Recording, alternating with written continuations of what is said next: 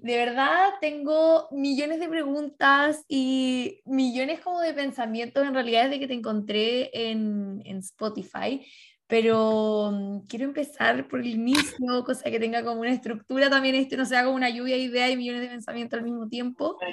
Y mm, quiero que nos cuentes primero quién eres, obviamente, antes de entrar en todo lo que haces, cuéntame de ti, amo que seas chilena, yo he escuchado creo que millones de podcasts tuyos de, bueno, lo que tú haces y de donde te han invitado también, o sea, ya como que podría ser yo la presentación tuya casi, de todo lo que hay hecho y de todas las vidas dentro de una vida que encuentro que tienes también y que para mí se me hace muy interesante poder tenerte acá como mi primera invitada también, o sea, realmente un honor. Así mm, que te cedo la palabra. Este podcast quiero que tú hables más que yo. Me encanta. No, pues muchas gracias por la invitación. Me encanta poder compartir y también ampliar como todos estos círculos. Este, así como tú dices, me ha tocado eh, externalizar mi trabajo por muchos medios y, y, poco en Chile y la gente que que está en Chile. En, Chile todavía este tema es súper nuevo. De hecho, yo soy chilena, pero vivo en México y acá el tema es como vibrante y la neuroprogramación y la hipnosis y todo la medicina complementaria en general es mucho más mainstream, ¿no? Creo que en Chile todavía hay un trabajo maravilloso por, por, por, por hacer, por profundizar, así que feliz de que... Sí, me encanta. Me encanta, me encanta. Es un tema que creo que ahora igual se está poniendo como, no sé si en mi vida o, o en todas las vidas en realidad, que se está poniendo como muy in, o sea, dentro de un círculo y dentro de la gente con la que yo me relaciono en realidad, como que todos están como ya en un camino como muy espiritual y como muy de de absorción espiritual también, de meditaciones, de retiro y de experiencias que, que son al final de autoconocimiento. O sea, creo que todo se reduce como al poder de poder conocerse. Así que qué bueno, qué bueno ser un, un espejo de, del lado de Chile. Bueno, yo tampoco estoy en Chile, en mi alma. Sí, pues, bueno, pero ahí nos tocó nacer y creo que por algo nos tocó eh, eh, o elegimos estos cuerpitos en esta vida para eh, nacer allá y tener alguna conexión, para sembrar alguna semillita, algo, algo, más de conocimiento y llevarla a otras partes, ¿no? Si al final no, es, no se trata de países y de fronteras, creo que también soy una observadora de lo que de lo que tú acabas de mencionar, que son los procesos. La gente está mucho más abierta, amo mm. los jóvenes, pero también los más adultos y los más viejitos y los niños. Este, y ya no solamente es, es mucho más masivo esta búsqueda de salud mental, de espiritualidad, de mm. autoconocimiento, sino que también ya está llegando al ámbito médico, ¿no? Hay, hay otro lenguaje sobre, sobre toda esta exploración de conciencia entonces, eh, me encanta poderlo compartir desde esa, desde esa perspectiva. Y pues yo, eh, así como hablábamos, nací en Chile, vivía allá hasta como los 19 años y mm. tuve la, la, gran fortuna, el gran maestro y guía de vida de, de tener anorexia y depresión en la, en la adolescencia así como a partir de los 14 años, por ahí yo creo que fueron un bloque por lo menos 5 o 6 años eh, largo en el cual, pues, como todo desorden alimenticio tiene ups and downs, ¿no? Como altos y bajos. no, y eh, envuelve también todo, toda una vida, o sea, no es solamente como un detalle que se pueda trabajar como aislado, sino que sí. No, afecta cada espacio de tu, de tu vida, de tus relaciones, eh, en el ámbito de la adolescencia, obviamente en el crecimiento, los amigos, pero obviamente en la familia, en el colegio.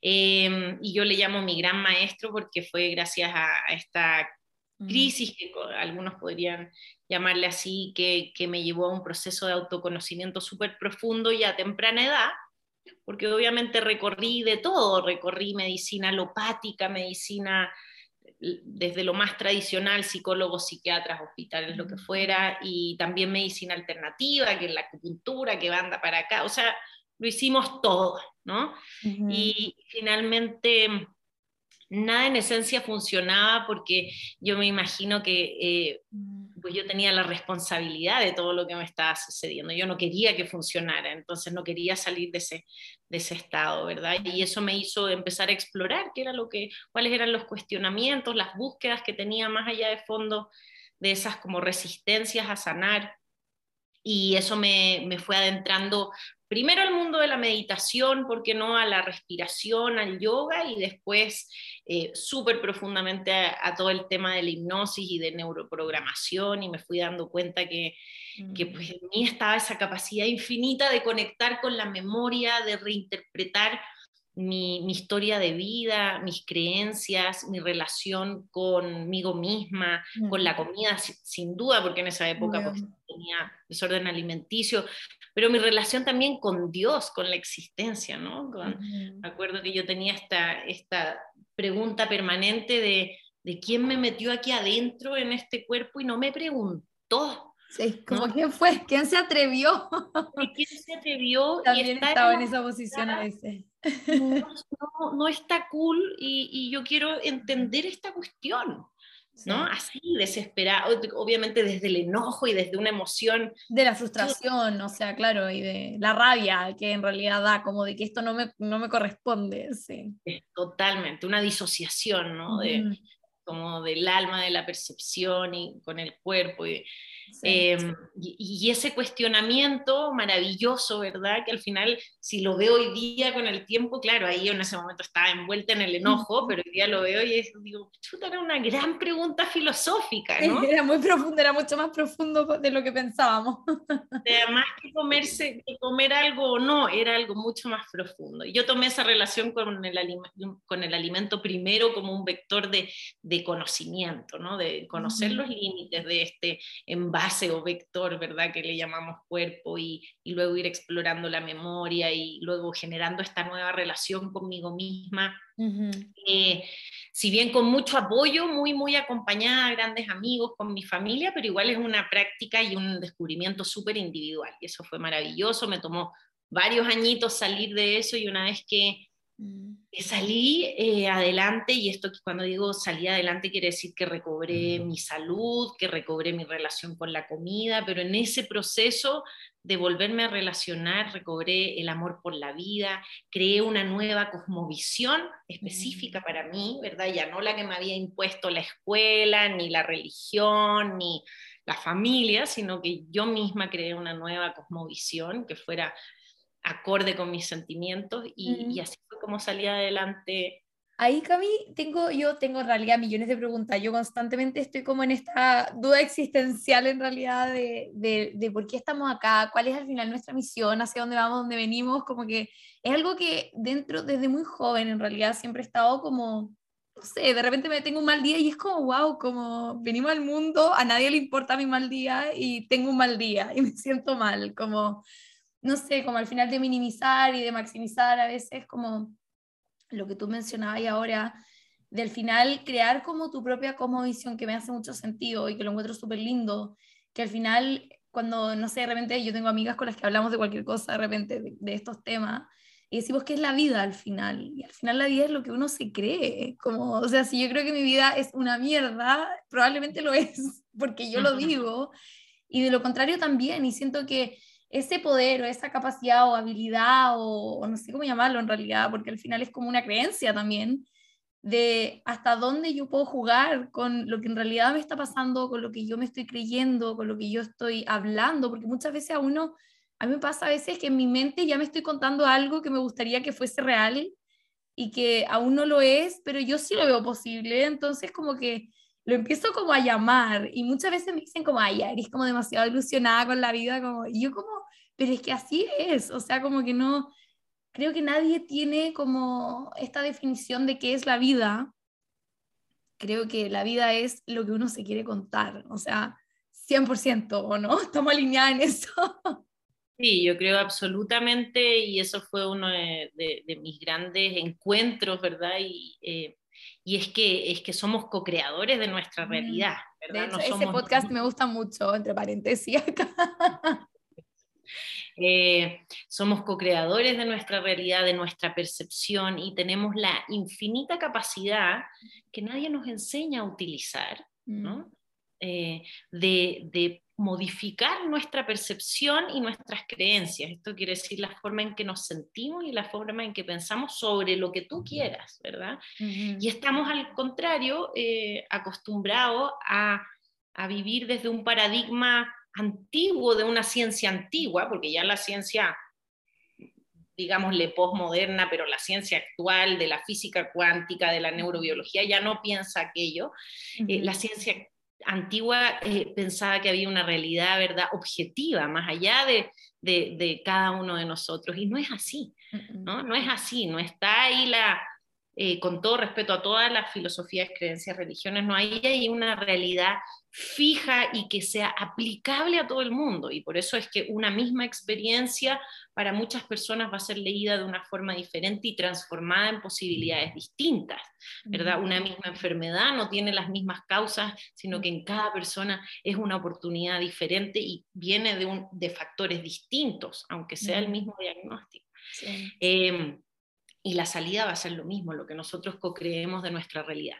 Por lo tanto, yo lo que creo es que poco a poco estamos recordando y estamos obteniendo más herramientas para, de nuevo, recordar que tenemos una capacidad de reprogramar, o yo le llamo neuroprogramar nuestra percepción.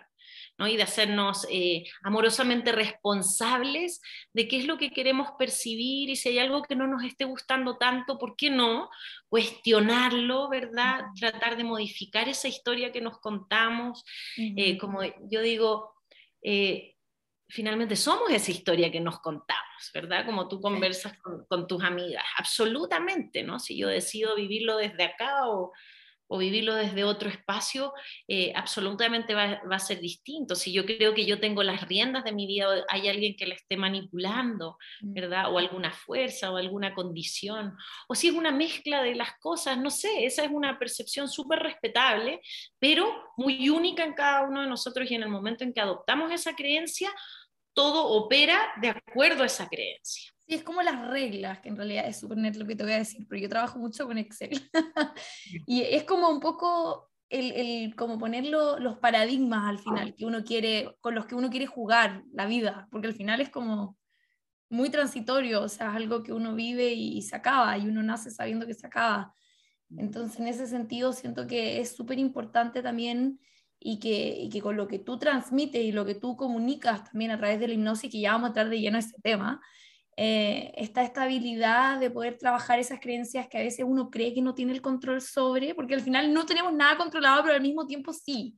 Como, o sea, a mí me da la sensación de que yo a, lo largo de, mi corta vida, en realidad, porque igual soy joven en mi defensa, eh, sí siento que uno sí tiene el control de al final de decidir muchas veces cómo impactan las cosas y decidir cómo, cómo leerlas. O sea, como al final cuando uno se pone en una esquina y se pone de la otra y dice, ya, ok, no es tan terrible, como ya, en fin, se acabó el problema, como que no, no se trata tampoco de irse al otro extremo y como de, no me importa nada y como nada tiene valor para mí, sino como de, de analizar y, y, tener la habilidad de pararse de distintos puntos de vista y al final elegir la más buena onda, como que no, ¿por qué esta autotortura? Y en base a eso, Cami, tengo una pregunta también, media existencial también, pero ¿por qué generalmente creemos o que la gente cree que existe como esta presión social que hablábamos justo antes de empezar en esta rama, que la presión social es algo negativo? ¿Por qué la gente se siente muchas veces presionado como de por qué las, lo que dice la sociedad? Como al final uno también es parte de la sociedad, por ende lo que yo digo también es parte, como... Y a veces me da la impresión que, dentro de, de la frustración que puede sentir alguna persona o de la frustración que sienten algunas personas también de no tener el control de las cosas malas que les pasan, poniéndolo en general, como está esto de que, ah, no, es que la sociedad, es culpa de la sociedad, como es culpa de, de alguien y al final es como, tú también eres parte, como, no sé, me pasa de repente como esa disociación que existe como de, del colectivo, que para mí es algo también súper lindo, como de valorar y que exista, y que exista como esta nutrición de lo bueno y lo malo, de que al final como que si no existiese lo malo no estaría tampoco lo bueno, como, no sé, como que me pasa de repente que, que esa, cuando la gente dice que uno lo escucha muy seguido también, como no, es que la sociedad, como la sociedad me tiene en esta crisis, y es como tú estoy en una crisis, como, no sé, ¿qué opináis de eso? Absoluto. Bueno, yo creo que es una combinación, ¿verdad? Eh, eh, bien dijiste al final y al principio, vivimos en una dualidad entre polos, ¿no? Eh, todo se manifiesta eh, en pares y en dualidad y en polos, por lo menos en este mundo en el que, en el que estamos ahora. Y, y no tenemos el control en esencia de todo, ¿verdad? Eh, no tenemos claramente el control de, nuestra, de la naturaleza, de un, del otro, ¿verdad? De, la de un montón de situaciones ahí quizás una que otra de nosotros, pero sí tenemos eh, la capacidad de modificar de nuevo nuestra percepción, o sea, es decir, la forma en que nosotros decidimos tragarnos ese set de información. Eso es súper eh, de software, como decías tú ahí. como, como, no lo quiero, como de repente a mí me llegan energías de personas y tú decís como, esto no es mío y no va a entrar en mí, como aquí se corta, como que no, y siento que eso igual uno lo puede controlar dentro de, o sea, obviamente uno es humano, tiene emociones, etcétera, va fluyendo también.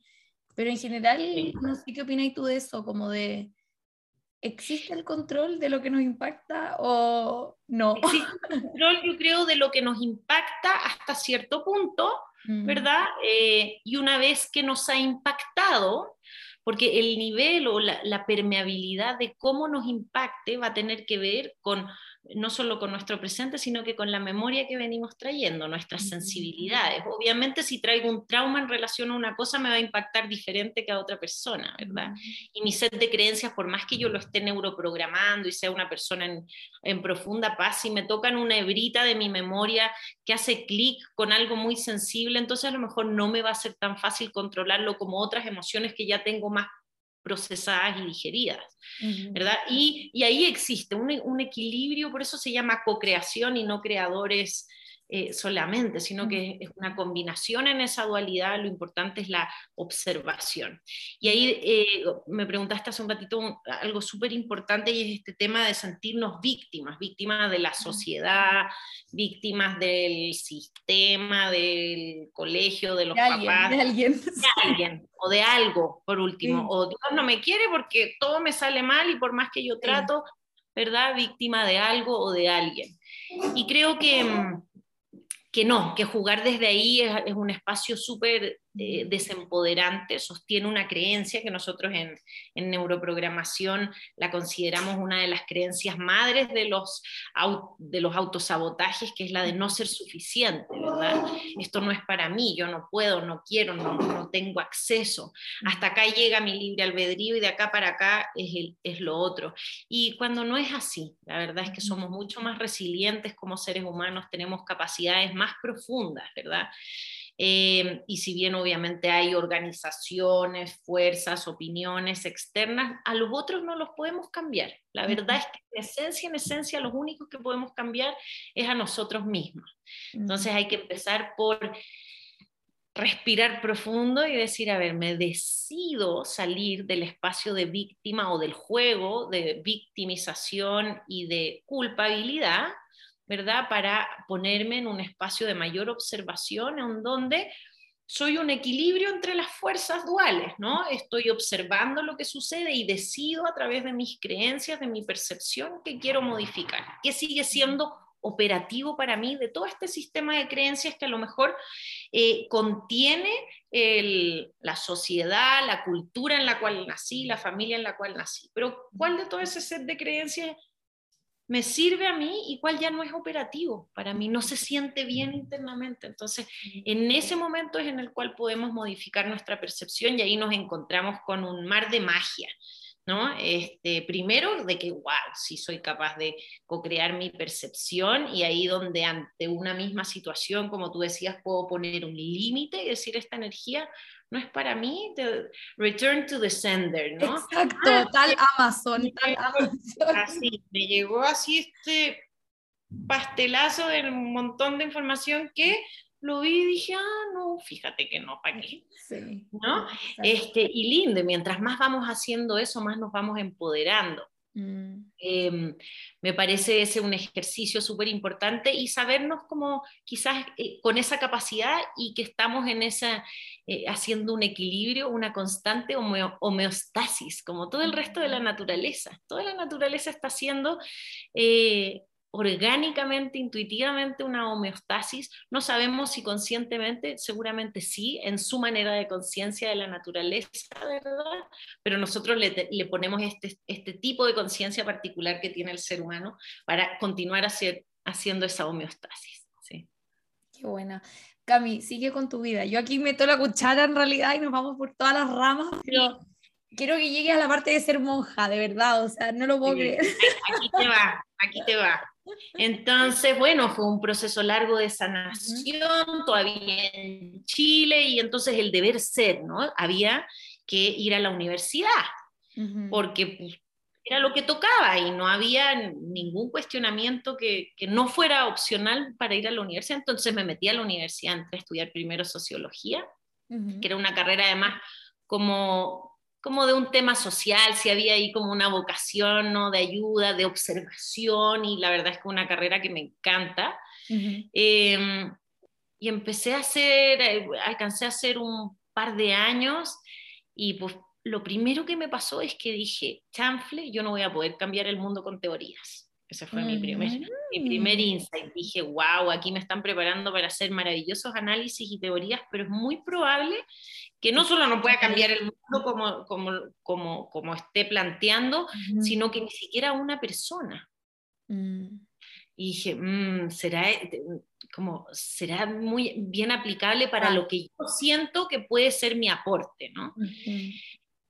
Y literalmente llegó un día, y no lo considero que haya sido después de, después de quizás experiencias, pero de algo en particular, pero fue un día en que me acuerdo que me desperté en mi cama, así de levantarme, sábana para arriba y dije, esto se acabó, no puedo estar en la universidad, me voy a la India a estudiar. Lo que a mí, y a entender lo que a mí me ayudó. ¿no? ¿Y esto eh, te da, Cami, como para Ah, o sea, súper joven. Sí. Entonces, después del colegio a la universidad y tipo ya me levanté un día y le digo a mis papás que me voy a la India, así fue como más o menos la escena. Así, mis pobres papás que ya más encima se han chutado conmigo años, eh, yo soy hija única más encima, se habían chutado años de, de, de, de, lo insoportable que estaba, pero además enferma y claramente muy preocupados por mi condición, eh, preocupados por mi salud de por vida, ¿no? todos los efectos que iba eso a tener. Bueno, súper comprensible y que más encima les digo un día que el deber ser, de nuevo, que no iba a ir a la universidad, que iba a rechazar la posibilidad de ir a una universidad occidental para irme a un monasterio a la India a entender lo que había pasado en mí, ¿no? A como primero a estudiar eh, específicamente y entender lo que había hecho en mí para, para, ver qué onda, porque ojalá ahí en esa época hubiera, les hubiera podido explicar todo lo que iba a hacer ahora, como hubieran dicho, obvio, pero en ese momento lo primero que me dijeron es, ya te volviste cucú. Sí, claro, obvio, o sea, ¿qué te está pasando? ¿Cómo te podemos ayudar? Claro, es un efecto de la, de la anorexia y del desorden alimenticio, se nos volvió a desbalancear y ahora se volvió loca. Sí, ¿no? enloqueció, enloqueció. la perdimos.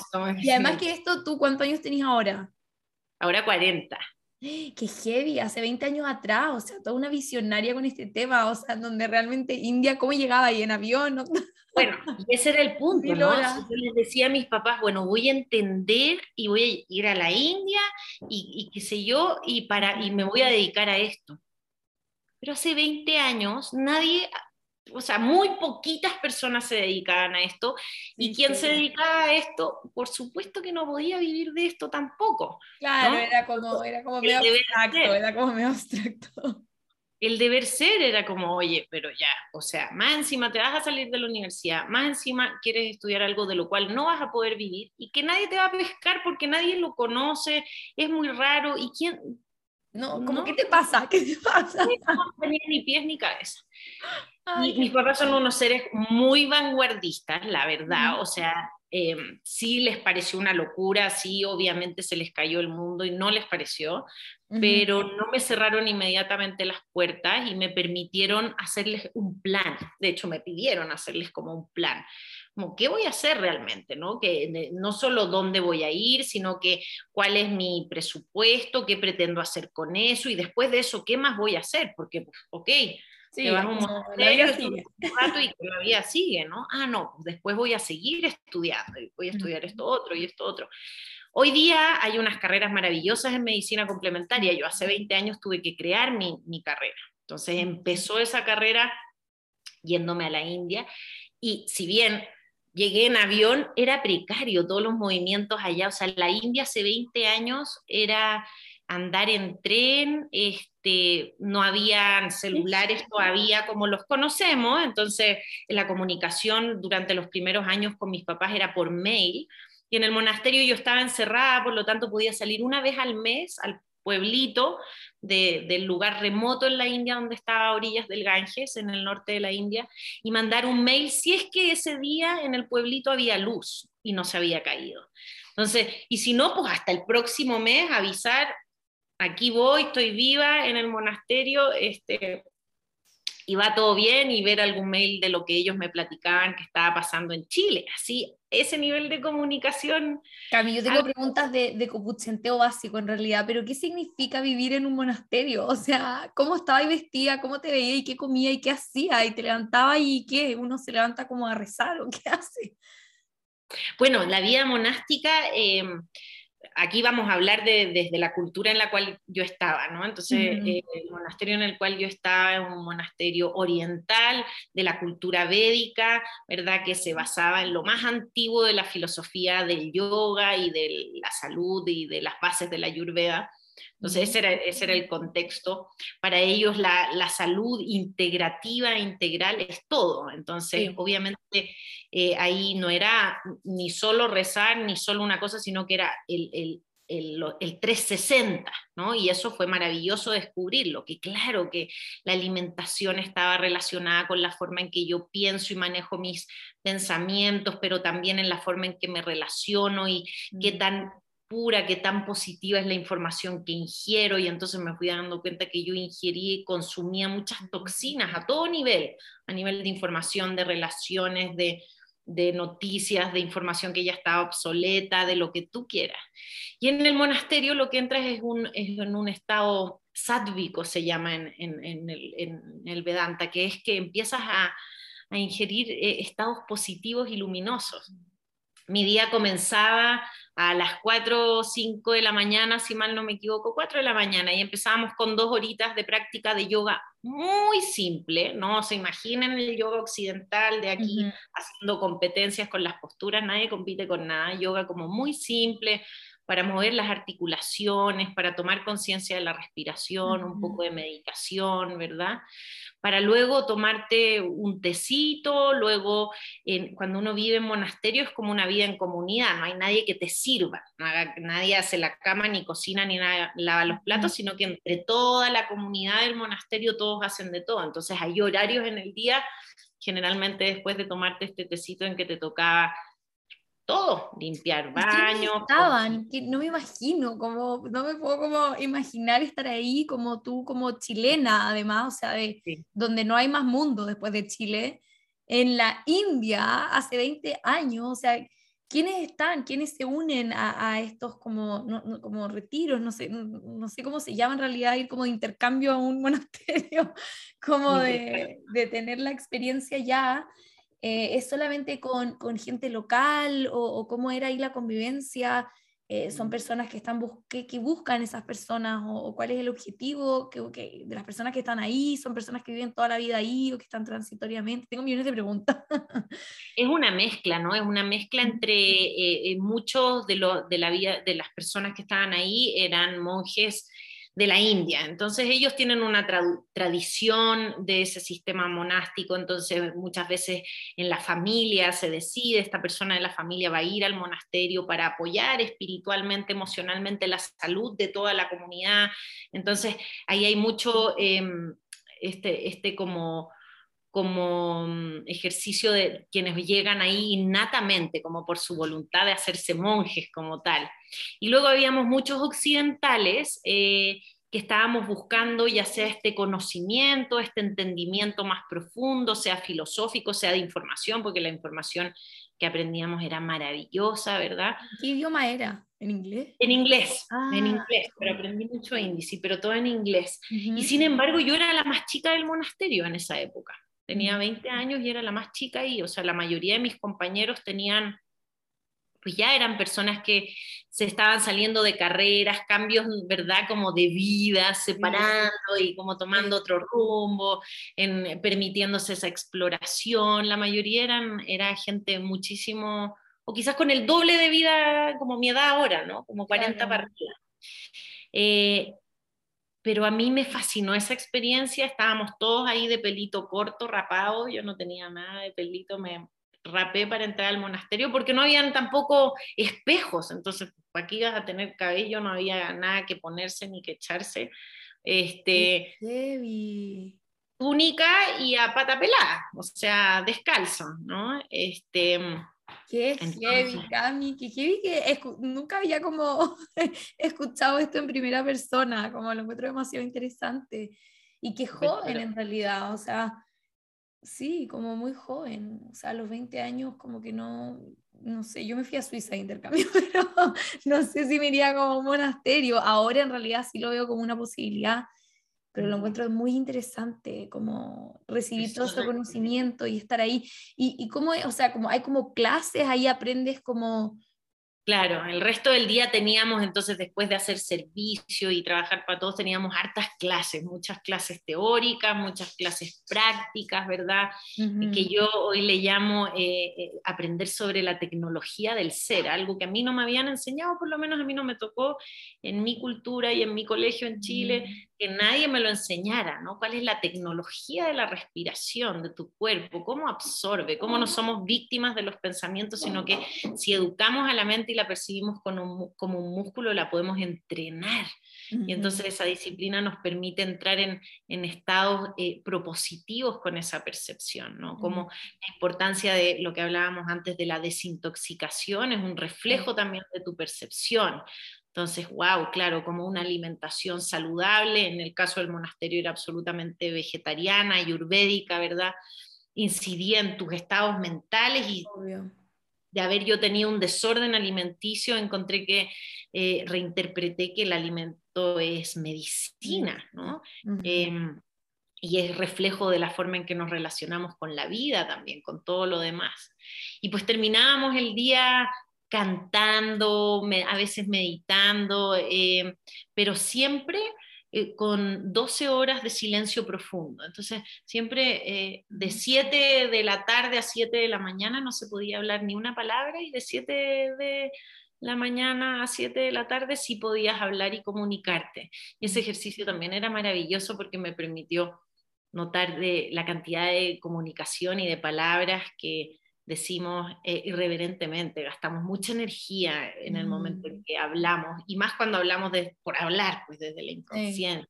Algo, muy, algo muy común en Chile también, o sea, ahora que estoy en Austria, en realidad la gente no habla, o habla mucho menos en realidad, no es que no hablen, pero, pero, pero es todo muy silencioso, y, y a mí... En realidad, o sea, desde que vivo sola, en realidad como que uno tiene cuando vive sola más momentos de silencio porque en la casa en realidad uno no, a pesar de que uno puede hablar sola también, pero no, no es lo, normal. Eh, y ahora estando en esta cultura que es muy silenciosa, o sea, el, el, silencio es yo creo que de los valores como más enseñados y uno ve a la gente cuando un niño empieza a hablar en el bus como cállate, como aquí no se habla y yo como oh, impactada, como porque pobre niño, lo que hable, como, como, como en ese sentido siento que el silencio también ayuda mucho a mantener como esta paz interna también, no tanto como de, como decís tú, como esto de hablar por hablar y al final como hablar por ese ruido casi, como más que por, por comunicar o impactar algo en alguien. Eh, qué interesante, por 12 horas además, es harto tiempo. Súper interesante. Y entonces todas esas prácticas llévalas a un año, a dos años, a tres años, que al final estuve prácticamente tres años en, en India, eh, fueron determinantes para conocer esta tecnología del ser, terminarme de responder a hartos set de preguntas que ya venía acarreando desde la adolescencia y desde toda esa crisis.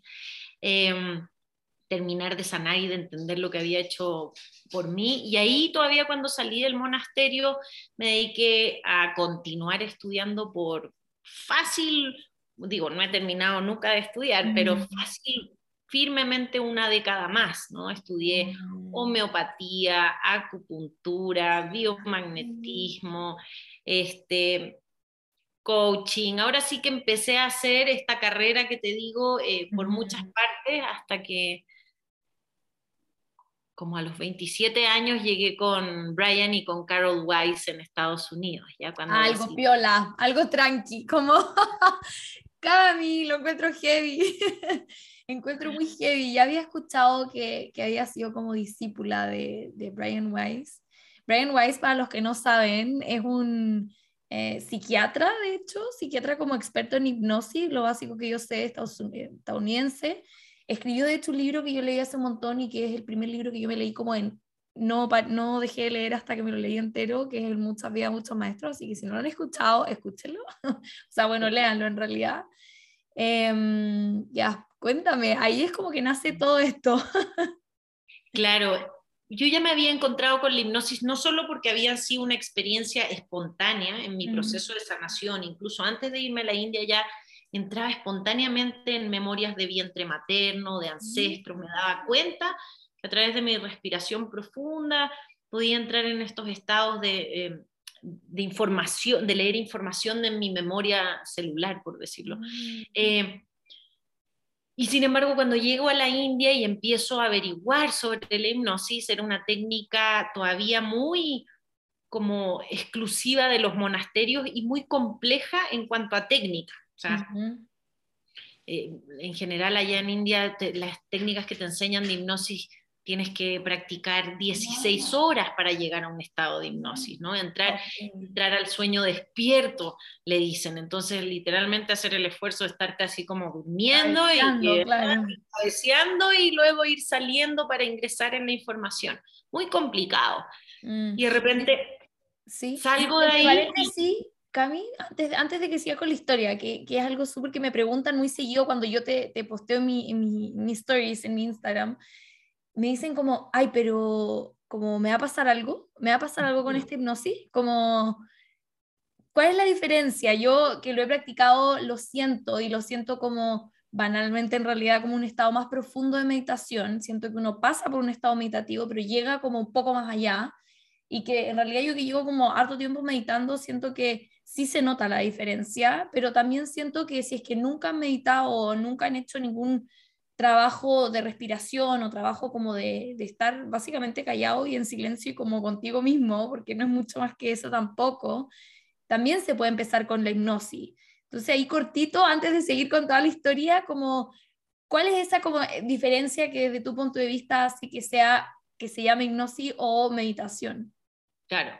Eh, empecemos desde antes, el, estado de introspección, ¿verdad? De estar contigo mismo, de irte hacia adentro, empieza por, un, por, por una intencionalidad, ¿no? De, de, hacer eso primero, ¿no? Ahora voy a dedicarme a este espacio para mí. Luego continúa con un estado necesariamente de relajación, por más que yo diga voy a entrar en un espacio de, de introspección, si no me empiezo a relajar, aunque sea brevemente, no la voy a lograr, ni voy a llegar ni a la meditación, ni a la relajación, ni, ni a la hipnosis, ¿no? Entonces, desde la intención cruzamos la relajación, ¿verdad? Que en yoga le llamamos el yoga nidra, entramos a la concentración. En ese momento nuestra percepción se absorbe en algo, se concentra en algo, en lo que tú le des, en el puntito de luz, concéntrate en la respiración, ahí depende la técnica que tú estés eligiendo, siempre va a haber un foco para tu concentración. Eso te va a permitir que luego la percepción se vuelva a ampliar y eso le llamamos meditación. Es en el momento en que nos establecemos como observadores de nosotros mismos, de la percepción. Cuando hablo de percepción es literalmente de cómo están tus cinco sentidos en el presente. Esa es la percepción. Y en la meditación lo que hacemos y su objetivo, la técnica que tú utilices es establecer el observador, ¿no? Ser ecuánimes, dejar de juzgar permanente, de estar haciendo este, este, este juego de victimización, perdón, es mi perrita, de victimización y de culpa, y entonces nos establecemos como observadores. Eh, de ahí, entonces, existe la siguiente posibilidad, que es desarrollar nuestra capacidad de neuroprogramación. Eso que percibimos, ese set de sensaciones, creencias, emociones, pensamientos, lo podemos modificar. Y eso es la hipnosis, es nuestra capacidad de neuroprogramar nuestra percepción. Ahora, entonces es diferente, ¿verdad? Meditación es observación, hipnosis es neuroprogramación. Ahora, no necesariamente para llegar a la hipnosis necesitamos como harto esfuerzo y práctica y haber conocido todos estos pasos que te acabo de decir, sino que muy al contrario, muchas veces la hipnosis es hasta más fácil que esos pasos anteriores, ¿no? porque no requieren de nuestro esfuerzo, porque es un estado natural, conectamos con esa capacidad de forma natural, la recordamos de hecho, ¿no? porque es una habilidad que mm. todos tenemos. Entonces, muchas personas dicen, no, pues yo apenas me puedo relajar, apenas me puedo eh, eh, meditar, no, me aburro meditando, obvio la hipnosis que debe ser un pasito más allá va a ser difícil, al contrario, no, eso es un mito, ¿verdad? La hipnosis es más fácil, te dejas llevar más fácil porque no estás, no hay que hacer un esfuerzo, eh, hay una dialéctica con la percepción. ¿Y qué hacemos en esencia en la hipnosis? Estamos despertando el subconsciente y en hipnosis de sanación, que es la técnica que yo desarrollé gracias a Brian Weiss, eh, te mantienes además consciente en ese proceso. Vas despertando el subconsciente y accedes a la memoria, a los símbolos del subconsciente de forma consciente para reprogramarlo. Eh, y esa es la diferencia. Muy bien, muy bien. Gracias, Cami, muy bien. Queda mucho más claro. Ahora sí, retomemos. No me acuerdo dónde está, en qué parte de la historia está. En, Brian Weiss. Brian Weiss. Entonces, yo dije, en la India, eh, eh, o sea, el, conocimiento oriental es maravilloso, ancestral y muy profundo, pero está muy peludo, muy difícil de mm. poderlo replicar, enseñar eh, en Occidente. Y ahí me enteré por ejemplo, de Brian Weiss, y me enteré de que habían ciertas escuelas de psicología y de psiquiatría, especialmente americanas, que estudiaban el tema de la hipnosis. También en París hay una escuela muy sólida, muy grande de hipnosis, pero pues me llamó más la atención la escuela eh, psicológica, psiquiátrica de, de, Estados Unidos. Lo que significa Brian Weiss, Cami, o sea, para mí no sé si hay alguien como más icónico en el mundo de la hipnosis, en el mundo de la psiquiatría, en el mundo de la neuroprogramación, como creo que fue también súper vanguardista con esto de llevar lo que es el cerebro y lo que es como lo, biológico y lo científico a lo que en esa época era un poco más abstracto. O sea, igual te he escuchado que ahora, por ejemplo, Harvard también ha levantado muchos estudios en donde justifican eh, el cambio biológico, o sea, lo que uno puede ver efectivamente, el impacto que tiene, no solamente porque muchas personas creen que Ay, esto es como incienso y pachamama y como que en realidad es un impacto en donde efectivamente se puede ver, o sea, para la gente que necesita ver, lo puede ver. Tiene una explicación científica. Eh, hoy por hoy tiene una explicación científica. Pero a Brian Weiss, eh, como a muchos otros grandes hipnoterapeutas, les tocó un camino súper difícil que fue hacer el brinco. Bueno, todavía lo seguimos haciendo todos los hipnoterapeutas y seguimos aclarando estos mitos, ¿verdad? Pero a ellos más duro porque eh, les tocó hacer este brinco de la pseudociencia. Esto quiere decir que en los momentos en que todavía la ciencia no entendía qué era lo que hacía la hipnosis, qué pasaba en el cerebro, por qué se conectaban esas memorias, qué eran esas simbologías, ni siquiera la psiquiatría ni la psicología lo podía, de la época lo podía eh, explicar, pensando en que Brian Weiss comenzó con el tema de la hipnosis en los años 70-80. ¿No? Todavía ahí la neurobiología estaba recién empezando, sí, a desarrollarse, pero no se había empalmado con la hipnosis. Ese encuentro es reciente, ese encuentro no tiene ni 20 años, porque a mí me tocó atravesarlo también, ese encuentro tiene 10 años, ¿no? Mm. El encuentro de la neurobiología con la hipnosis y decir, ah, la hipnosis es esta capacidad que los textos más antiguos de la, de la humanidad describen, mm. ¿verdad? Interesante eh, eso. Como me llama mucho la atención que esto como que no es nuevo, como que siempre ha estado, solamente como que se sigue descubriendo. Y, más bien ahora aquí en Occidente se lo valida porque nuestro sistema de validación, que es la ciencia, ¿verdad? Ha ido creciendo también, así como nuestra conciencia y nuestras posibilidades ha ido desarrollándose. Y ahora tenemos la neurobiología, tenemos la física cuántica que comprende perfectamente estos procesos. Eh, eh, sabemos que la memoria ya no está eh, solamente en los genes, sino que en la epigenética, en el campo colectivo, en los campos morfogenéticos. Sabemos que los genes no son determinantes de nuestra salud, sino que la, la información que les demos a nuestros genes. Esto, eso quiere decir el sistema de creencias que adoptemos activan y desactivan la información genética y no al revés, no somos víctimas de nuestros genes, ¿verdad? Y esos son encuentros y son aprendizajes o descubrimientos que hizo la ciencia recién en, el año 2000 salió el genoma humano. ¿no? Y se debatió 10 años después. Entonces, y ahora estamos 20 años después celebrando. Hablando todavía. hablando este, todavía se vale, teniendo dudas, y como tú decías hace un ratito, todavía nos siguen preguntando, ¿será esto peligroso o no? Es justo porque, porque todavía esa información está muy dinámica, ¿verdad? Tiene décadas, décadas en, en, la percepción de alguien, incluso en una vida en corto, no es nada, ¿verdad? Entonces, es nuestra misión aclarar, hacer esta, este, esta base.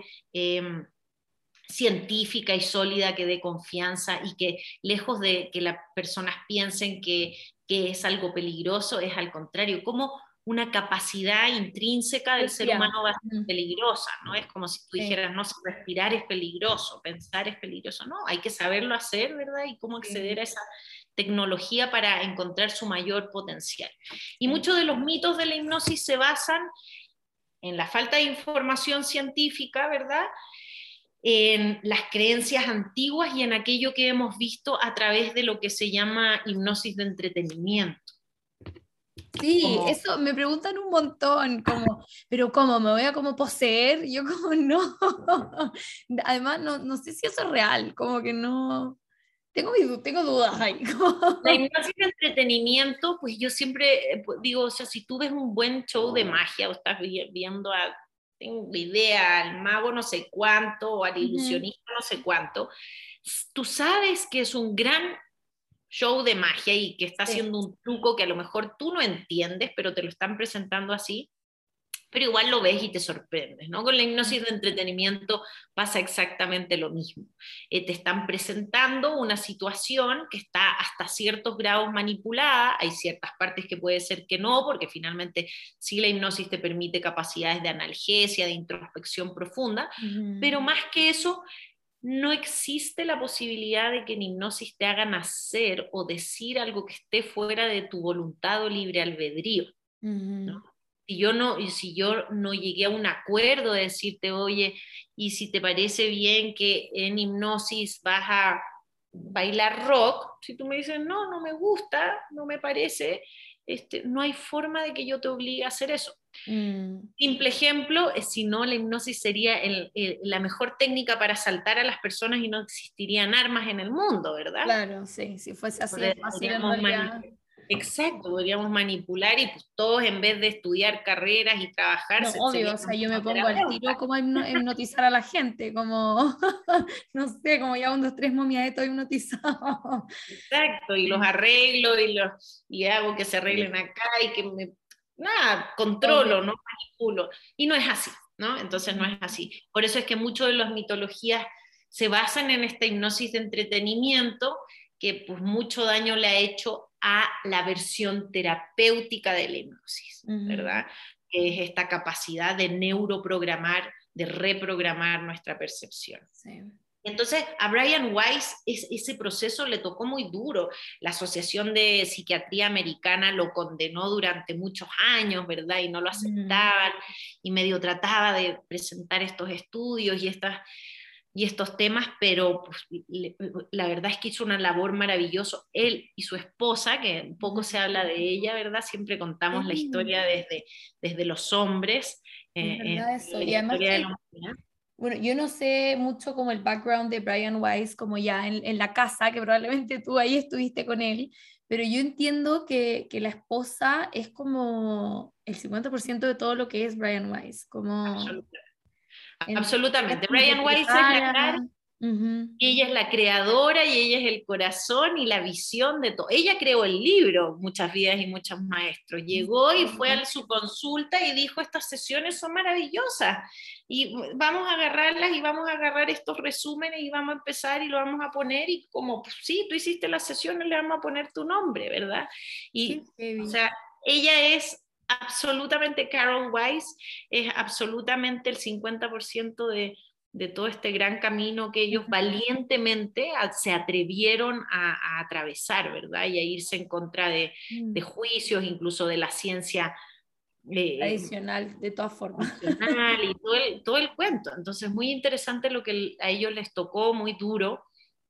Y por suerte les fue bien, ¿verdad? Sus libros se, sus libros se transformaron en bestsellers y, y la verdad es que también cuando, cuando hay información tan profunda, tan coherente, que resuena tanto con el alma, eh, entonces las personas la toman con mucha más facilidad, ¿verdad? No tú sientes que no es ciencia ficción, tú sientes que hay algo de ti que te conecta con esa información. De hecho, justo con eso te quería preguntar, eh, que en realidad siento que uno cuando empieza con un camino espiritual es como que algo, algo pasa, algo uno se siente como atraído por, por esta vibración, frecuencia o como lo queramos llamar, pero al mismo tiempo existe como este a lo desconocido, como lo vivió Brian Weiss y como lo vivimos todos constantemente con todos los temas que no son como tan racionales o tan de hace tanto tiempo, que en realidad está como este miedo a lo desconocido y miedo a que si lo desconocido es peligroso y que tenemos que como que constantemente proteger.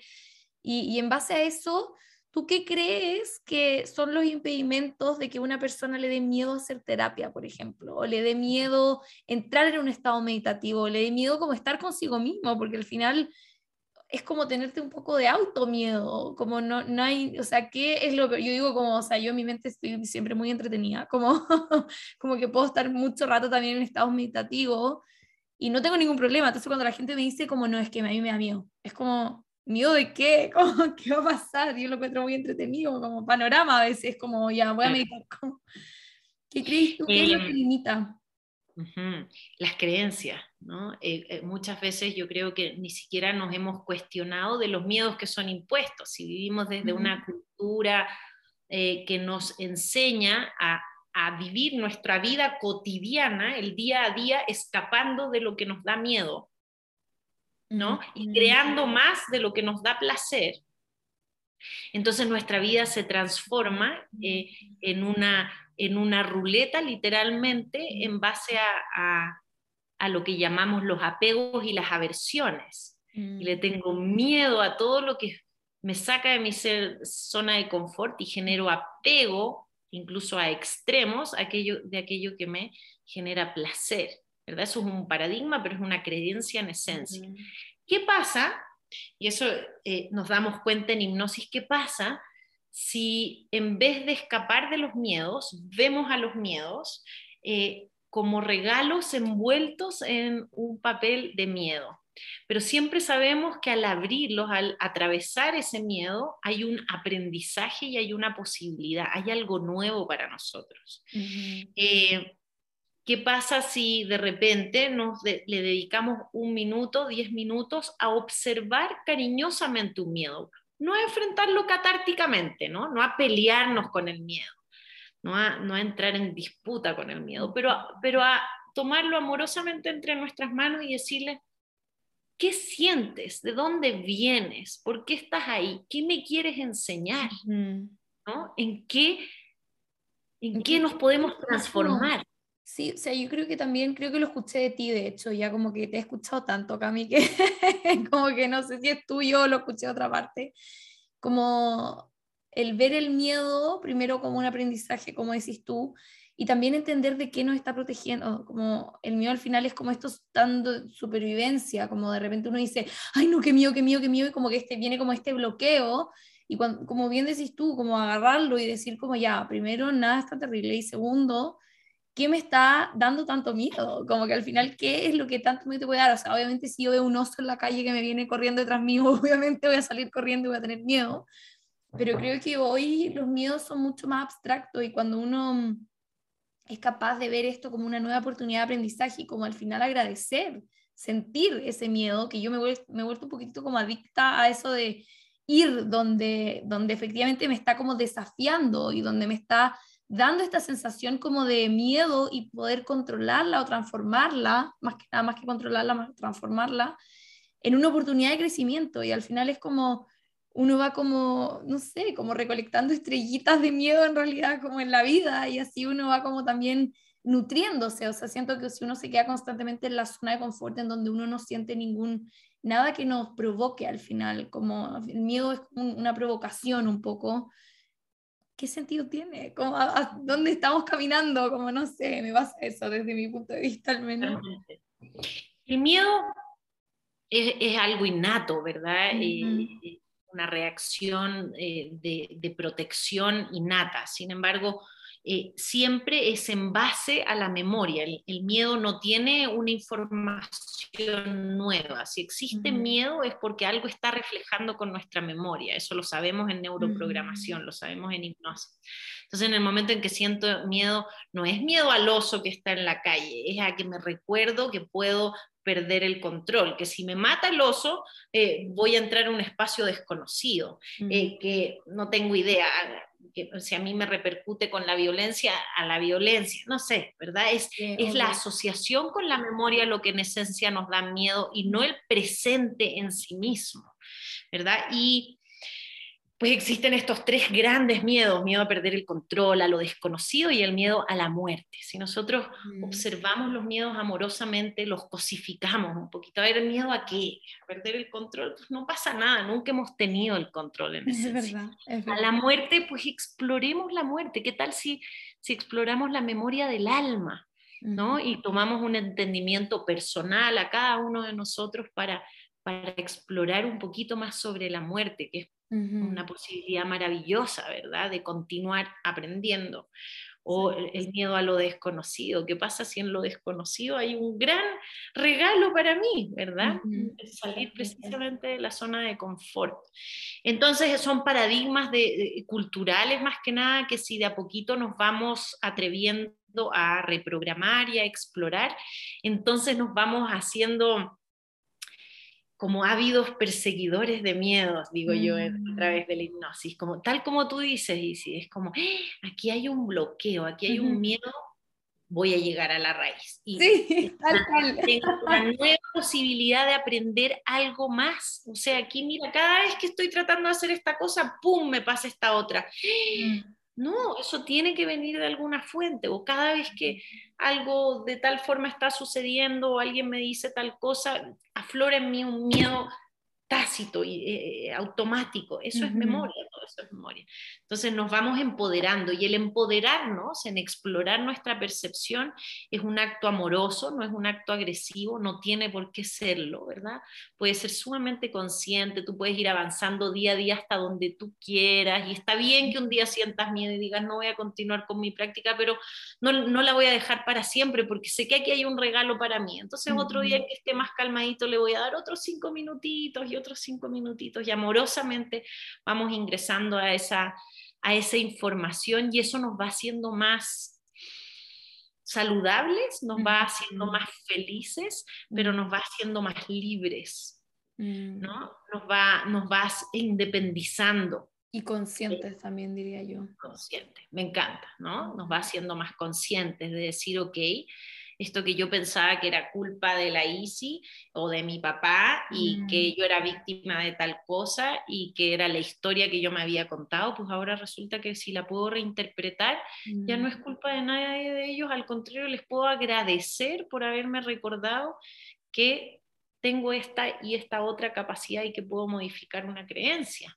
¿Verdad? Y se va, retornando en un, en un, acto tremendamente empoderante la hipnosis, eh, porque tú vas diciendo, wow, aquí tengo yo la posibilidad de reprogramar y de transformarlo todavía en algo más, darle una vueltita más, ¿no? ¿Qué me quiere enseñar mi alma aquí en este espacio? qué lindo, Cami, de verdad.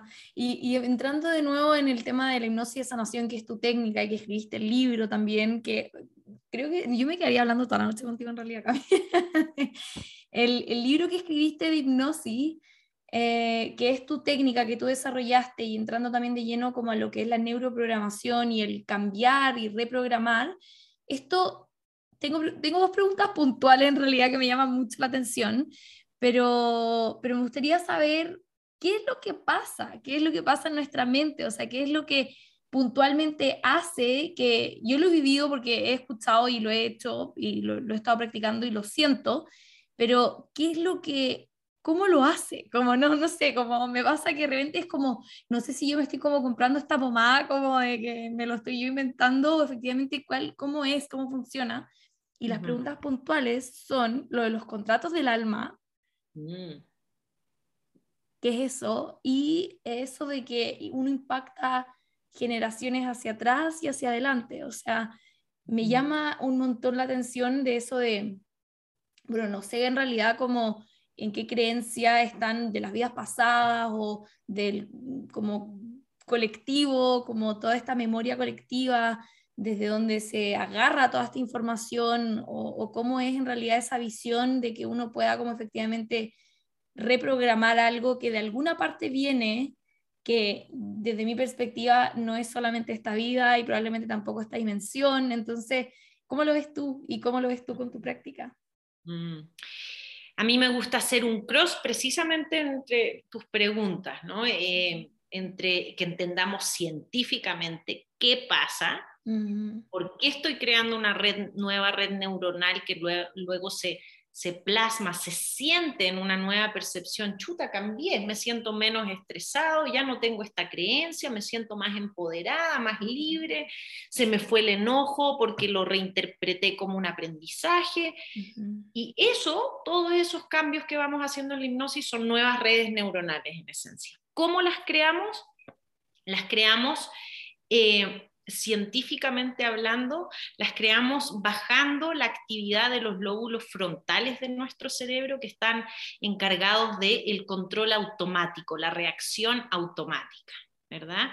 Eh, aquellos que nos están enseñando o que tienen la información del, del control innato aquello que también en base a nuestra memoria, pero ya son nuestras respuestas reflejo, ¿verdad? En hipnosis lo que hacemos es que bajamos la actividad de estos lóbulos prefrontales del cerebro, activamos las, la, la sensibilidad o las capacidades de nuestros lóbulos temporales y parietales que es donde básicamente están nuestros sentidos, entonces sentimos con más con más sutileza y mm. ahí donde normalmente no le hacemos caso al sonido, a lo mejor, o al gusto o al tacto, en hipnosis lo sentimos con tanta claridad que hasta podemos leer su información, qué nos quiere mm. decir, ¿verdad?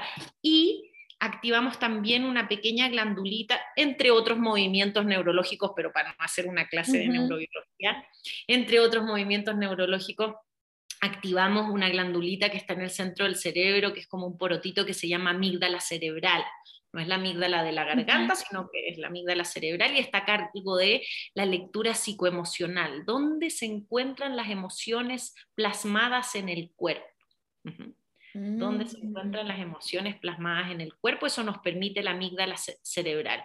Nos permite entonces, ejemplo, decir, ¡Ah! la ansiedad está en el pecho, el mm. estrés lo tengo en la panza. la, presión, en la del deber ser en la espalda. La carga de las cuentas que tengo que pagar en los hombros.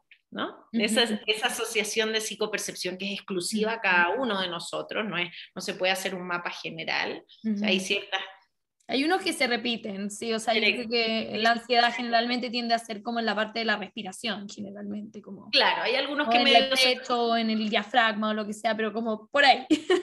Sí, pero en general eh, hay que no caer en esto de, generalizar las cosas, sino que cada, quien tiene que encontrar dónde, dónde, manifiesta sus diferentes informaciones.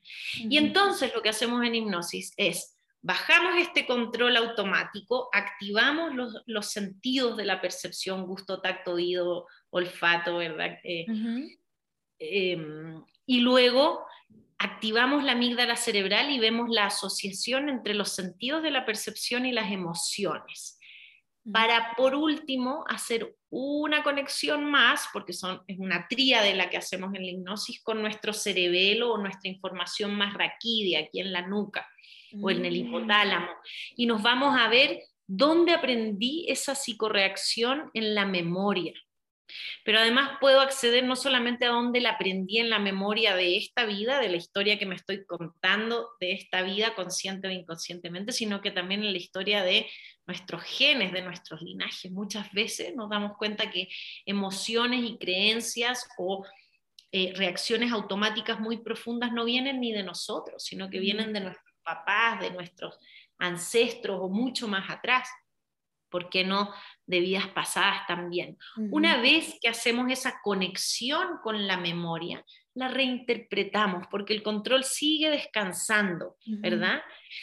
La reinterpretamos y le damos un nuevo entendimiento, ¿ok? Si la memoria la entiendo de esta forma, la emoción la balanceo y por tanto los sentidos pueden reaccionar diferente, pueden leer diferente.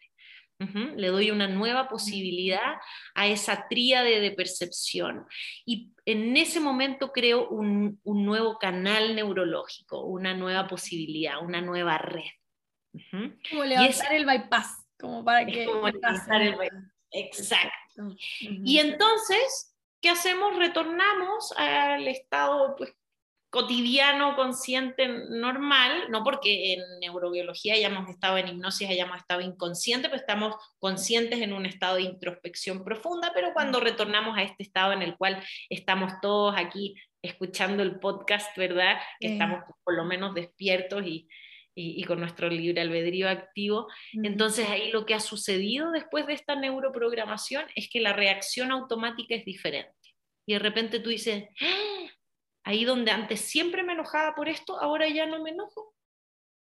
Tal cual así lo sentí yo, Cami, contigo. O sea, es heavy, como yo en realidad partí haciendo tu, tus hipnosis, que hecho, vuelvo a repetir, están de hecho también en Spotify.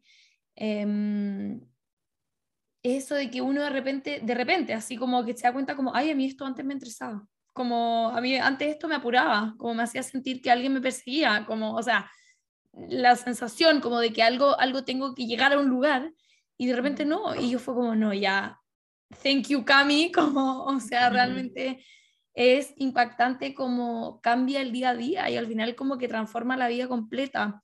Y en base a eso también te quería preguntar, en, en tu técnica de, de, hipnosis, uno reprograma, ¿cierto? Que también me preguntaron ahora, justo antes de, de empezar el podcast, eh, si es que la Cami decide qué programar, como ella eh, da estas nuevas ideas o cómo, cómo lo podemos explicar de que al final es algo que uno va, porque al final, bueno, si es que uno escucha la hipnosis completa, uno al final lo que tú haces es como provocar preguntas que nacen de forma natural en cada persona. Entonces, eso también está súper interesante de ver que al final nadie te va a llevar a ningún límite y no hay tampoco como un template de hipnosis, ni un template de emociones, ni un template de nada.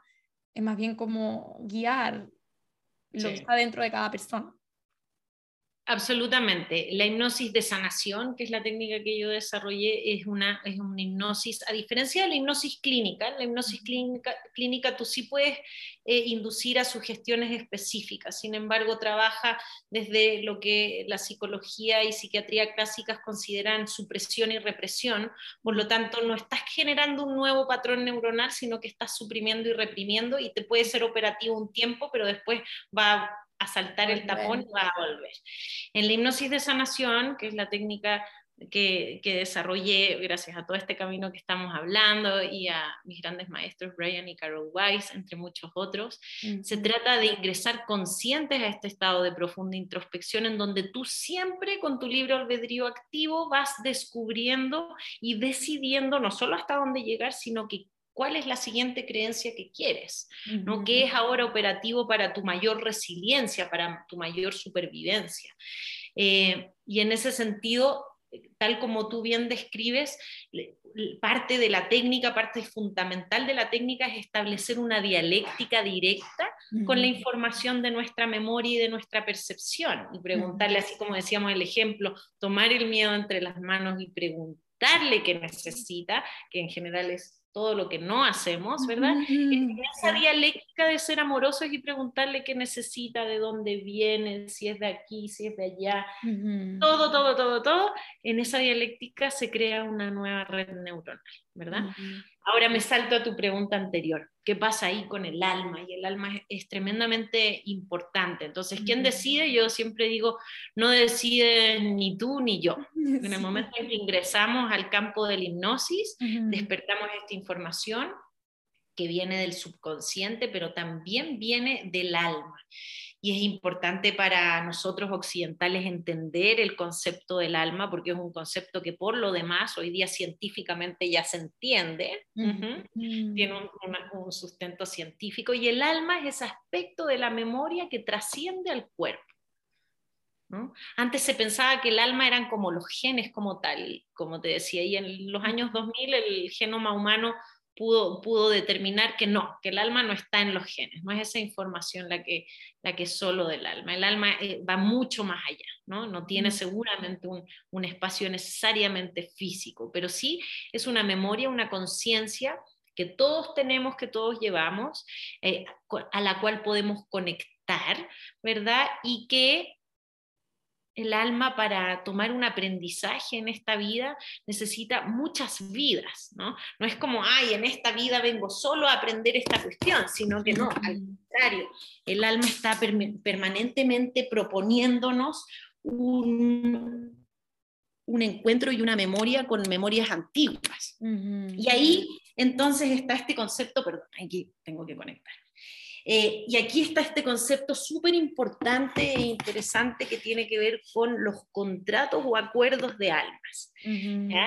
Em, lo, que llamamos contratos o acuerdos de almas son básicamente este, esta función que genera el alma para que no olvidemos ciertas partes de aprendizajes que traemos de otras vidas y de otras experiencias, ¿verdad? Entonces el alma vamos a hacer un ejemplo que a mí me encanta, dice, ok, me voy a tomar ocho generaciones y 15 vidas para aprender a relacionarme con la comida, aprender a, sobre la felicidad, sobre la alegría. Y en unas voy a pasar hambre y en otras voy a a ser mm. víctima y en otras victimario y en otras voy a condicionar a través del alimento la felicidad de los demás y en otras voy a hacer tal otra cosa. Todo para que en algún momento voy a sacar de eso un aprendizaje y, un, y, mm. una comprensión, ¿verdad? Eh, el alma como no está limitada a un cuerpo, considera que, la vida en un cuerpo, en una encarnación, es muy breve, es muy chiquita, uno no alcanza a ser grandes aprendizajes, digamos, por más que sí sean maravillosos y, y súper preciados. Entonces, los contratos y acuerdos de alma son, em, son tipos de memoria que nosotros al desencarnar, al salir de este cuerpo físico, cuando termina la vida, cuando nos morimos, hacemos una evaluación y decimos, a ver, ¿qué aprendí en esta vida? ¿Qué me faltó por aprender? ¿Qué, con quiénes me quiero volver a reunir, a quienes les debo algo o me deben a mí. Eh, y ahí entonces decido, ok, voy a hacer un acuerdo de volverme a reunir con esta persona que le dije que la iba a amar para siempre, por muchas vidas más. Y entonces, para que no se me olvide, voy a escribirlo, porque si no, cuando entre en otro cuerpo, pues, se me va a olvidar. Digo, no es tan literal como que lo vayamos a escribir, ¿no? Pero lo voy a guardar como en un compartimento eh, concreto. Y entonces esa memoria sí hace reflejo. ¿Cómo se refleja? Resulta que llegamos a la siguiente vida y de repente ¡eh! conoces a esta persona que sientes que la conoces desde siempre. Y hay una conexión que no puedes explicar, que no es normal con todas las personas, ¿verdad? Hay algo que se reconoce, hay algo que, eh, que es coincidente, ¿verdad? Es sincrónico, que sucede espontáneamente, hay una afinidad. Esos son acuerdos y memorias del alma y las podemos entonces observar y las podemos eh, pues seguir aprendiendo de ellas o reinterpretar si esos acuerdos ya no son operativos, ¿no? Claro, eh, porque ahora en realidad el ejemplo es súper lindo, en realidad, como mm, qué bueno tener, ojalá tener muchos contratos como de, de cosas positivas en la vida. Siento que no hay ninguna sensación más como llenadora o plena cuando uno dice, este es mi lugar, o sea, aquí es donde tengo que estar y aquí estoy bien, etc. Pero ¿qué pasa con, con lo malo? ¿Qué pasa con esos contratos que quizás son de abuso o de, eh, no sé, de situaciones en la vida en donde uno quizás está como atrapada, como bueno, o sea, yo creo que así como hay contratos buenos, deben haber contratos muy malos también, así como también hay en la vida real contratos muy malos. Em, ¿Qué pasa con, con, eso? ¿Se mezcla con la misión que tiene esa persona? ¿Tenemos todos una misión? ¿O, o cómo interpretas tú el, las personas que al final se permiten sufrir o que quizás tienen contratos de almas que, que, que son más malos que buenos en realidad? ¿Cómo ves tú eso como en el lado negativo de la historia, porque generalmente también son las personas que, que en realidad yo cuando me encuentro con una de esas personas, me gustaría que se acercaran más a estos temas y que se acercaran también a lo más, al entender un poco desde un lado no tan real, sino que entrar un poco más atrás, como, como decís tú, o sea, la memoria celular, las cantidades de almas, etcétera. ¿Cómo lo ves tú? Em, yo creo que ahí hay que hacer un esfuerzo por, por ampliar la percepción, ¿no? Eh, y por no juzgar a los otros. Sí, es cierto, porque así como eh, justo te platicaba y decíamos, ah, yo voy a aprender sobre el perdón y en unas vidas voy a... No perdonar nada. Sí, a todo el mundo, en otras no voy a perdonar nada y en otras voy a tener yo que perdonar y en otras no. Y entonces a esa alma, como compasivamente yo invito a verlo, es a esa alma le está tocando esa etapa del aprendizaje. ¿No? Está, está eh, aprendiendo desde ese lugar. Ojalá, ojalá pueda observar que está tomando ese aprendizaje y continuarlo evolucionando y reinterpretar a lo mejor ese contrato. Sin embargo, ahí, tanto como terapeuta como como ser humano común y corriente, digamos, también hay que respetar ahí el libre albedrío de los demás, ¿no? Es saber que sí hay un espacio en que uno puede sugerir y puede mm, dar herramientas, ¿verdad? Y desearle lo mejor al otro, pero también hay otro espacio que tiene que ver con su decisión álmica. Y por último, eh, vivimos en una existencia, en, en esta conciencia humana que es dual, lo que hablábamos antes. Por lo tanto, necesitamos todos los ingredientes en la ensalada. No somos nadie para decir eh, que eso, ese espacio no tiene que existir, ¿verdad? Este, pucha, la verdad es que para que nosotros o, unos sientan felicidad, otros tienen que sentir el extremo, ¿no? Eh, y, es todo dual. Simplemente yo creo que más que nada ser conscientes de eso, ser pacientes, respetar el libre albedrío, ser compasivos, tratar de no juzgar y por último agradecer, si te toca estar del otro lado, agradecer mucho, mucho y, tratar de compartir estos espacios de, observación, de conciencia. Qué interesante, Cami, de verdad. Ay, no sé, cuéntame después de esto, ahora en qué estás, ahora actualmente.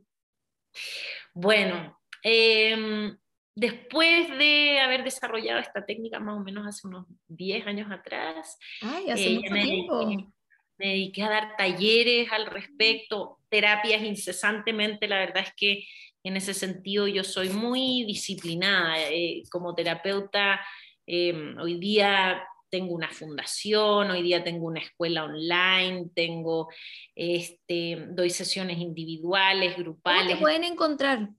Siempre creando cursos. A mí me encuentran en Instagram como arroba camila.healing, sanación, y en mi página web eh, camilahealing.com. Ahí encuentran toda la info del instituto, de la fundación, em, de absolutamente todo, como también de las sesiones individuales. Y te decía, este, yo hoy día estoy, sigo haciendo el mismo trabajito de hormiguita todos los días, o sea, es más, hoy vengo de cuatro a seis horas de hipnosis cotidiana, estoy trabajando con pacientes todos los días, todos los días, pero entonces el resto del día enseño, formo terapeutas, eh, transmito porque me comunico contigo y entonces entro en estas conversaciones que me fascinan, ¿verdad? y me apasionan de hablar y compartir estos temas que, que, nos encantan. Y, y, en eso estoy 24/7, ¿verdad? En, en, este propósito. Para mí sí es una, sí es una misión sí es un propósito que disfruto muchísimo. Eh, y la técnica que, que, desarrollé es este lenguaje, como le digo yo, como intermedio, ¿verdad? Un crossover entre Oriente y Occidente, entre ciencia y espiritualidad, entre la co-creación misma, entre tu capacidad de reprogramarte y lo que sea la cosmovisión que te decidiste crear o que te tocó, ¿verdad? Es, generar esa dialéctica entre las fuerzas en general. Em, así que en eso estoy todos los días y me encanta, disfruto mucho de la vida. A mí qué feliz me pone. Y ahí tus papás ahora, después de toda esta historia, sirvió la planificación entonces a los 20 años de, de todo. 20 años después. 20 años después. 20 años después, sí, son eh, parte súper importante de mi vida me apoyan en todo. Mi papá falleció el año pasado, antepasado, ya, ya eh, impresionante. Eh, falleció de cáncer, pero le tocó este proceso hermoso de ya ver la fundación, de ya verme eh, sólida en este camino y, utilizó la hipnosis durante todo su proceso eh, oncológico y tanatológico y le fue de súper buena ayuda, ¿no? A lo mejor no lo, no lo salvó porque esas cosas tienen que ver con acuerdos de almas, ¿verdad? Pero le dio tremenda paz, le, le, dio tremendo, muchas herramientas para acercarse a la muerte, ¿verdad? A este espacio de lo desconocido, con más herramientas, con amor explorando muchas cosas más. Y sin duda a quienes lo acompañamos, a mi mamá, a mí y a la familia que nos tocó acompañarlo también nos brindó eh, herramientas súper, súper lindas y determinantes. Entonces, mm. sí, hoy día creo que puedo decir súper feliz y orgullosamente que somos, lo hemos hecho en equipo, ¿no? si ellos no me hubieran dejado, no, nada de esto hubiera pasado. Nada de esto hubiera pasado, pero wow, todo lo que pasó desde lo que nació siendo quizás un capricho y lo que te has transformado, Camilo, de verdad. Te admiro, te admiro tu forma en la que comunicas, de hecho hablar contigo como que hasta me relaja, es como realmente, es, es totalmente tú, así que yo podría quedarme realmente hablando mil horas contigo, tengo millones de preguntas todavía que yo creo que van a tener que ser en otro capítulo, pero te agradezco de todo corazón, en realidad me llena de orgullo que, que seas igual de chilena, me encanta. Y que, y que traigas esto también al mundo hispanohablante, que muchas veces también lo veo mucho más en inglés que en español. Eres tremendo aporte y gracias también por aceptar mi invitación de ser mi primera invitada en el podcast. Eso también me llena de ilusión de todos los podcasts que se pueden venir en mi espacio también. Así, que te agradezco un montón.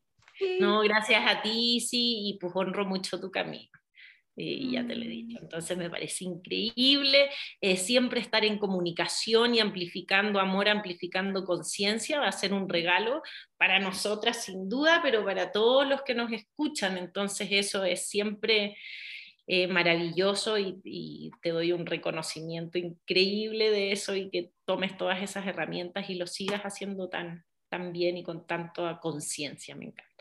Ay, Cami, gracias. Nos despedimos ahora del podcast, así que espero que les haya gustado, que hayan disfrutado este capítulo, que se hayan nutrido de nuevas ideas y obviamente escuchen a la Cami también en Spotify. Le mandamos un beso. Chao.